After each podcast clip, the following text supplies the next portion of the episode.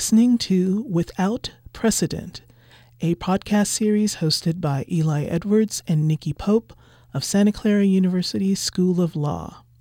We talk with inventors, lawyers, academics, judges, politicians about the impact of technology and innovation on the law and legal practice.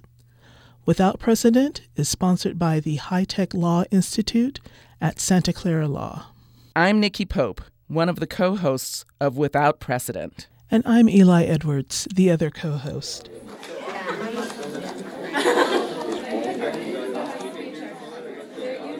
On October 26, 2019, Without Precedent attended the Second Chances Empathy Hackathon, where teams of engineers and lawyers solve problems faced by organizations that help formerly incarcerated people. This is the second year that Professors Colleen Chien and Laura Norris organized the event. The hackathon is an all day event with breakfast, lunch, and dinner provided by the event's sponsors. At the end of the problem solving sessions, the participants reconvene together to watch a movie with a criminal justice story and discuss the movie's themes with the filmmakers. Meanwhile, the hackathon judges pick the winning teams, and after the movie screening and dinner, prizes are awarded. All right, everybody. It's great to see everybody here. Welcome to our second annual Second Chances and Empathy Hackathon. I'm Colleen, Professor Chien. This is Laura Norris. We're super excited to be here today and hack second chances. Professor Laura Norris directs the Entrepreneurs Law Clinic and the Tech Edge JD program at Santa Clara Law. Eli caught up with her during a break at the hackathon. Hi, Hi. I'm speaking with Laura Norris here at the uh, Santa Clara University Law School. She is a professor and the director of the Tech Edge program here, and she is one of the organizers of the hackathon that we had this weekend. And I wanted to ask you first, how did you get involved with the hackathon? Um, it was really something uh, that was a joint effort between Professor Colleen Chien and I. Um, Colleen and I were trying to uh, coordinate on coming up with an activity that would um, address some of the issues regarding second chances relating to her research, but then also that would give an opportunity for our students to work together with techies um, you know, and kind of be innovative. So, so she and I were brainstorming about different ways to do that, and had a bunch of things we're considering. But hackathon is something that we came upon. Okay. Miss to uh, these issues with um, formerly incarcerated people and the issues that they have in in thriving in today's society. So I think. Um, you know that's one of the things we do is we try to hack empathy as well as just hack technological solutions so i think that is um, really a, a benefit of this program, and um, the uh, and, and, it amazes me all the time to see how many of the groups stay until the end when we have a, a movie and a speaker, um, and we really focus again on empathy. So. Um, so I really think that is a successful part of this is that especially from the pure techie standpoint, they're getting an opportunity to see what, what their their tech skills can be used for and that they can be used for good. So that that's very successful. And then secondly, um, I think it is an exciting way for our law students to see um, how they can really be innovative even if they don't have um, hardcore tech skills. What do you feel is needed to carry forth the hackathon in terms of what kind of support would you need from the law school, from the university, from even the outside legal community here in the Bay Area to? Mm. Yeah, I think some things that we could, um, you know, number one, funding is is, is necessary because. Um, you know, most of the funding is actually around just food. We have a beautiful facility here, and and um, use of the facility, luckily, is is you know, there's not um, a lot of out of pocket charge with that. But but obviously, you know, we we have to feed all these people, and then some of the speakers, um, we pay them stipends to to get them to come here. So if we had, um, you know, we have to find funding each year to be able to, to do this. So obviously funding um, and getting sponsors. Like this last year, we had EY as a sponsor. It was really wonderful then for them to step up if we can find more sponsors for the next year, that helps. We get a lot of uh, positive, such positive feedback from the participants, and we had um, now over 70 participants in this hackathon, which um, which I think is a good footprint. So um, that says to me that it's and it's grown from last year. So that says to me that it's a positive um, event, and um, you know, and it's got a good footprint uh, with the with the participants. Okay. Thank you so much. Uh huh. You're very welcome. All right.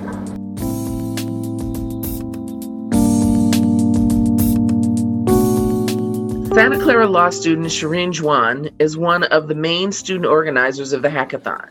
She shares her insights about the event with Eli.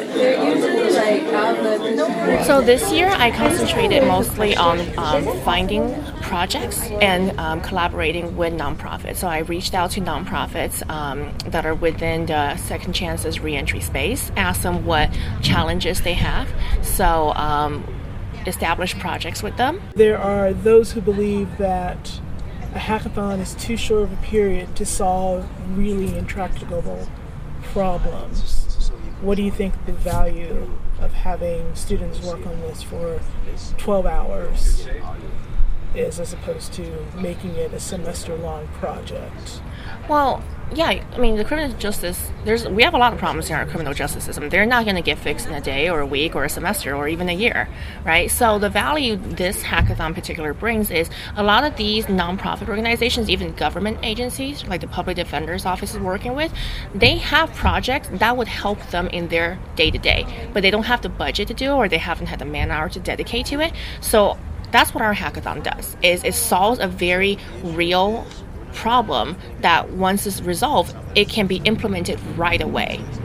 What's the most rewarding experience you've had at a hackathon, whether this one or last year?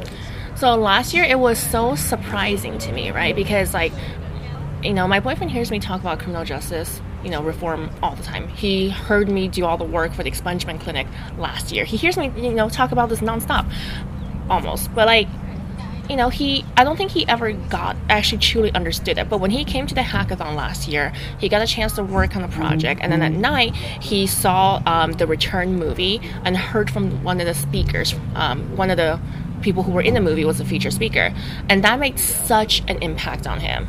I, and he was and he was committed to coming back this year like as soon as last year's hackathon was over so like all of my talking for like two years didn't get through to him but he came for one day and watched the movie and heard the talk and like, like he got it somehow right? And like i think that happened to a lot of um, the engineering students and the business law um, school students who haven't been exposed to um, criminal justice world or the social justice world. That's a lot of the feedback we got from students after the event was what an impact they felt they were making. Okay. Um, what support do you need from the broader community, whether the law school, the university, legal community here in the Bay Area? Um, what kind of support would you like to see in the future to keep this going? we want to see um, just broader outreach. Like we would like to get larger turnout, like just help the word spread. So you know we have more um, techies here next year. We have more law students participating, just uh, helping us get the word out, and then also uh, for organizations too, being able to work with organizations that have very like tangible projects that we can work on in one day.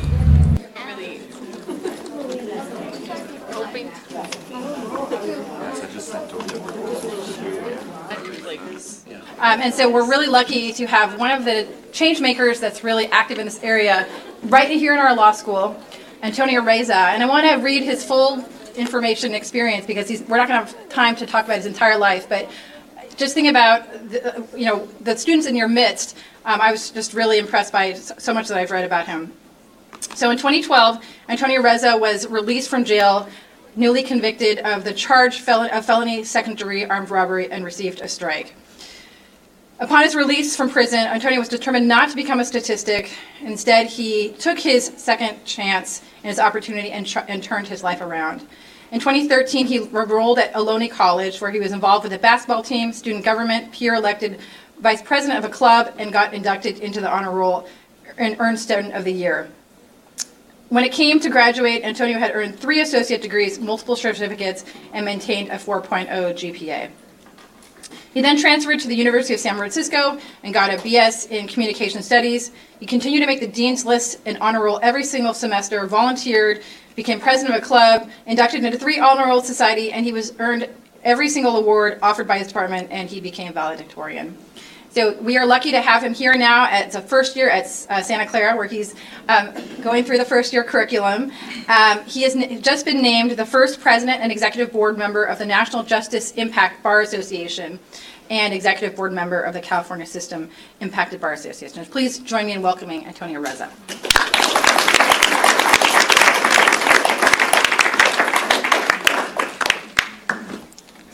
Hi, everybody.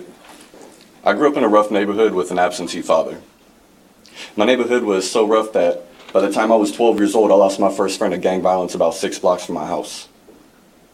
My neighborhood is so rough that out of my group of friends growing up, I was one third of which that got an equivalent to a high school diploma. And I was only one of two that earned a high school diploma and walked on time. Now, one would think this is happily ever after, but it's not.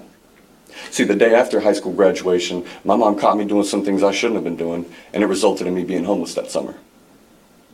Due to the choices I had made as a preteen and teen, my mom consistently kicked me out of the house all throughout high school. But the day after high school graduation, that was the longest. I graduated in 2010. And between 2010 and 2011, I knew seven people that had died. Four were gang related homicides, two was a murder suicide. The last one jumped into a lake, hit his head on a rock, and bled out. None of these people were above the age of 21, and I was only 18 years old at the time. So I lost hope in myself and society. I mean, why invest in a four year degree if you won't see it come to fruition? Why suffer now when no one is promised tomorrow? So my friend pulled out a gun and said, I'm tired of being hungry and I'm tired of being homeless, I made a decision. The choices that followed caused a 19 year old version of myself to be sitting in a jail cell facing multiple violent felonies and so much time in prison that I could have still been in prison today. That was back in 2011. When everything was said and done, I was convicted of a felony and I received a strike. I was convicted of one count of second degree armed robbery. Upon release, I wanted to get back on my feet and rejoin society in a positive way, and one of the ways I was going to do this was by going out and getting a job. But then there it was, you know, that little box. Have you been convicted of a felony? In an attempt to turn over a new leaf, I decided I was going to be honest through and through, and that included checking this box. Every time that I checked that box, I did not get the job 100% of the time. So I decided to do a little science experiment. I wanted to see what would happen if I lied by not checking the box. Every time I lied and I didn't check that box, I got the job 100% of the time. This same box doesn't just appear for job applications, it's also for housing and for FAFSA. College is extremely expensive, and most people have to take out loans in order to go. So why then does this box of exclusion still prevail and present itself when trying to obtain a higher education? There's a direct link that shows the more education one obtains, the less likely they are to go to jail or prison. 75%. That is the average recidivism rate. 75%. Recidivism is defined as those who are incarcerated and get released will return back to jail or prison. We only have a 25% pass rate in our prison system, and we look at that as it's a success. How can we even look at it like it's acceptable? See, now, when I found out about this statistic, my oppositional defiance kicked in. And I decided to make a leap in the exact opposite direction. I decided to enroll in a local community college. It was Ohlone College. Now, whenever I do anything, I do it to the best of my abilities, which has been both horrible and amazing. For example, during my first semester in college, I pulled out a 4.0 GPA. I was like, who would have thought when you apply yourself in school, right? But I wasn't going to stop there. See, I got a second chance and I wasn't going to waste one iota of an opportunity available for me. So I did everything human lo- humanly possible. I was on the basketball team, student government, VP of a club. I went to plays for the first time in my life, and I truly started to grow as a person and find myself and discover who I actually was. When it came time to graduate, I'd earned multiple associate's degrees, certificates, and scholarships. And I'd earned, yeah. um, when I walked across that stage, I had kept that 4.0 GPA still intact. But now it's time to transfer because my oppositional defiance said I was still not done. But then there it was again, that little box. Have you been convicted of a felony? Can you imagine the stress and the pressure that I was under? Because not only am I worried about the normal things that I should have been worried about, like are my grades good enough? Is my extracurriculars good enough? Is my personal statement good enough? Am I good enough? Now I have to write an extra essay and I have to check this box and I have to hope that this college will still say that I am worthy based on what I did so many years ago. Fortunately, this door didn't close for me. I transferred to the University of San Francisco, where I majored in communication studies and I had two minors. One was legal studies, the other was sociology. It was at USF that I wanted to keep a low profile because I know the negative stigma that comes along with having a record, especially when it's accompanied by the label of felon. But on day one, in my first class, criminology, my professor announces we'll be doing a tour of San Quentin, so if you have something that might come up on a background check, you need to talk to her. And I'm like, this is not how I want to start my journey here at USF. I can't even be a normal student and go on a field trip without this box still being there. So at the end of class, I walk up to my professor and I say that um, I'm still on probation and it's not for a little crime. See, what she did next surprised me. She accepted me. She treated me like I was a normal person, just a regular student. And that meant the world to me because she didn't look at me like I was some monster. Towards the end of our conversation, she asked me, Do you have someone who could speak on your behalf? I was like, Well, I think I got a guy. And that is Detective Michael Gebhardt. He was the man assigned to my case, and he told me he wanted to be a resource to me when I got out. So here I am in this predicament, and I want to see if he would truly be a resource to me as he claimed he would. I got a hold of him, and essentially, he wrote me a permission slip saying, yes, Antonio can go to San Quentin and leave the same day. and I did. I got my security clearance like a week before the semester was done, and I went. And I'm glad I left the same day. But um, you know, it was at USF that I truly started to dive deep on researching how communication patterns are impacted due to incarceration. And my research papers even started to win awards around campus and get real recognition. So much so that my university even flew me out to a conference so that I could present some of my primary research to other professors, graduate students, and other undergraduate students. It was at USF that I started volunteering at a halfway house, became president of a club, got inducted into three different honor roll societies, and continued to make Dean's List and honor roll every single semester. And when I graduated in 2018, I did so as valedictorian. Thank you.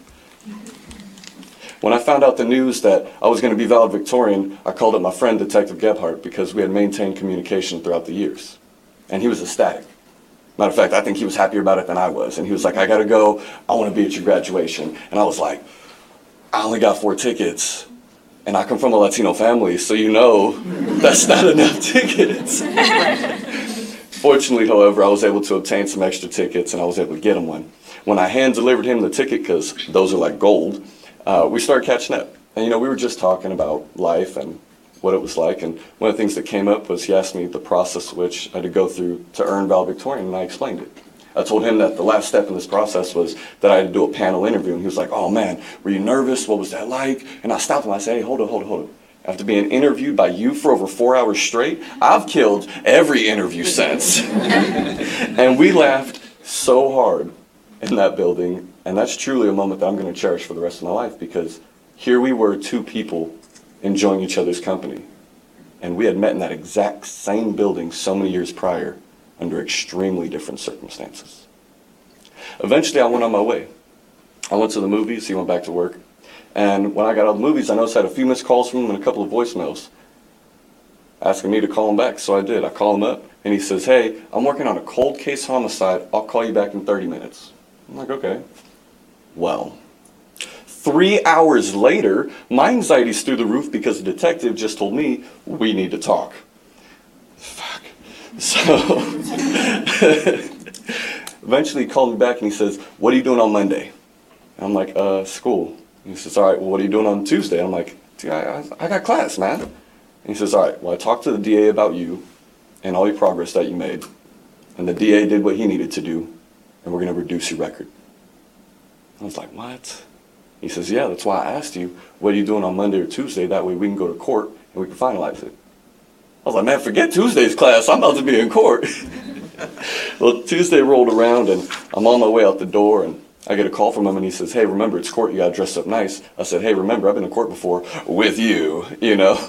and he says, "Do you mind if there's going to be some news reporters there?" I said, "No, nah, I don't care." He says, "Good, they're already on the way." I'm like, "Thanks, Mike." I would have shaved, put on a belt, maybe got a haircut, but whatever. I knew it was going to be a good day. When I got to court, I didn't realize that they had done a two-step process. The first step was they had taken my felony and they reduced it to a misdemeanor, and they'd expunged the strike off my record. The second step surprised me that much more because they then took that misdemeanor and they expunged that off my record as well. So as of November 27th of 2018, I no longer have a criminal record.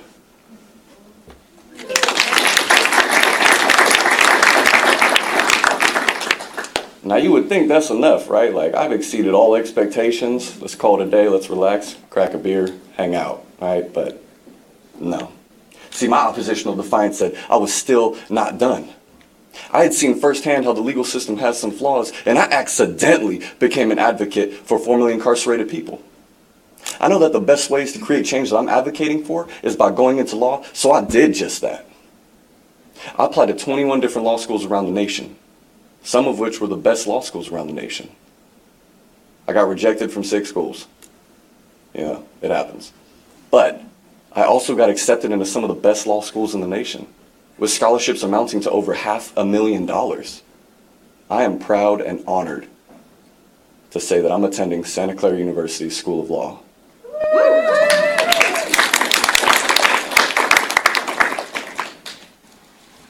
You see, I didn't get this far just to get this far. I still have a long way to go. But I'm slowly starting to become proud of who I am, and I'm beginning to be happy with the man I am today. It wasn't an easy transformation or even one that happened overnight, but I slowly turned my felonies into 4.0s. Thank you. Yeah.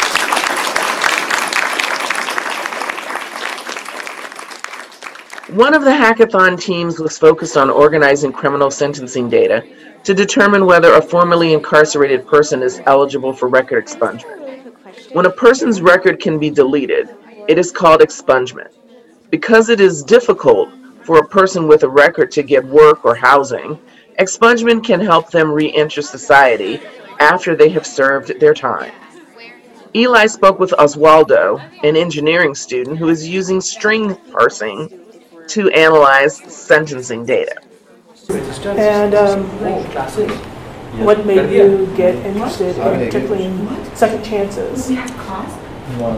Uh, my biggest interest was being able to work on something technical because it, it's something I really care about, and just the opportunity to write another program really stood out to me. And also the mission of the Second Chances team to help provide um, people with previous records, another chance at a better life, just really interests me. So I thought it'd be a great way to combine my interests and my desire to help out a particular community in need. Okay. That's why I joined. So you're working on the string parsing project? That is is correct. So for people who are not very technical, what is string parsing and what are what are the strings that you're parsing? Sure. So a string is basically a sentence uh, that's stored in a computer program or database. And parsing means that you are taking that sentence and breaking it up into parts for some reason. Uh, the reason for us being that uh, these sentences are actually criminal uh, record data. And we have a large data set of it from California courts, so from every jurisdiction. And because of that, there's a lot of inconsistencies with the data in itself. So when you look at it as a whole, you can't really evaluate it as a whole because it doesn't make sense. So the whole point of this is to break up those sentences in a way that makes sense to someone who is not technical and couldn't otherwise break it up for themselves because it is a very challenging task. Okay. So what is the input per se? Are we talking like just a large file of sentences? Are we talking about pure text or a spreadsheet with columns or? So the input is is actually yeah, it's just a huge spreadsheet that has all of these um, columns of uh, text uh, sentences. One of the the one that we particularly care about is the criminal um, uh, the criminal sentence that was uh, given to someone. So um, we are taking all of those sentences, putting it into a spreadsheet, and then uh, working it on it from there. Okay. And what is the planned output? So the plan is to actually create a spreadsheet that any non-technical person can just pick up, insert data into, and then have it automatically populate like organized data for them. So they don't need to run program in any particular environment. They can just open up an Excel sheet, throw in a bunch of data, and have it cleaned up. Okay, cool.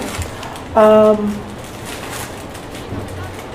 what has been the most rewarding part for you of either the hackathon or the project in general? in general, just being able to approach this difficult task because I enjoy being able to pick at really challenging problems like this.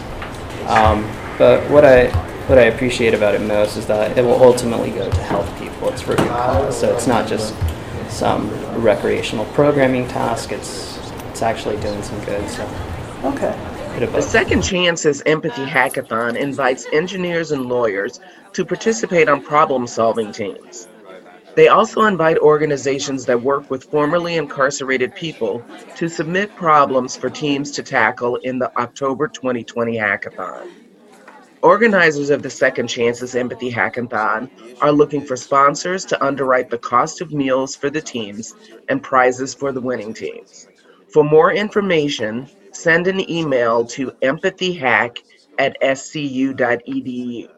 That's E M P A T H Y H A C K, empathyhack at scu.edu.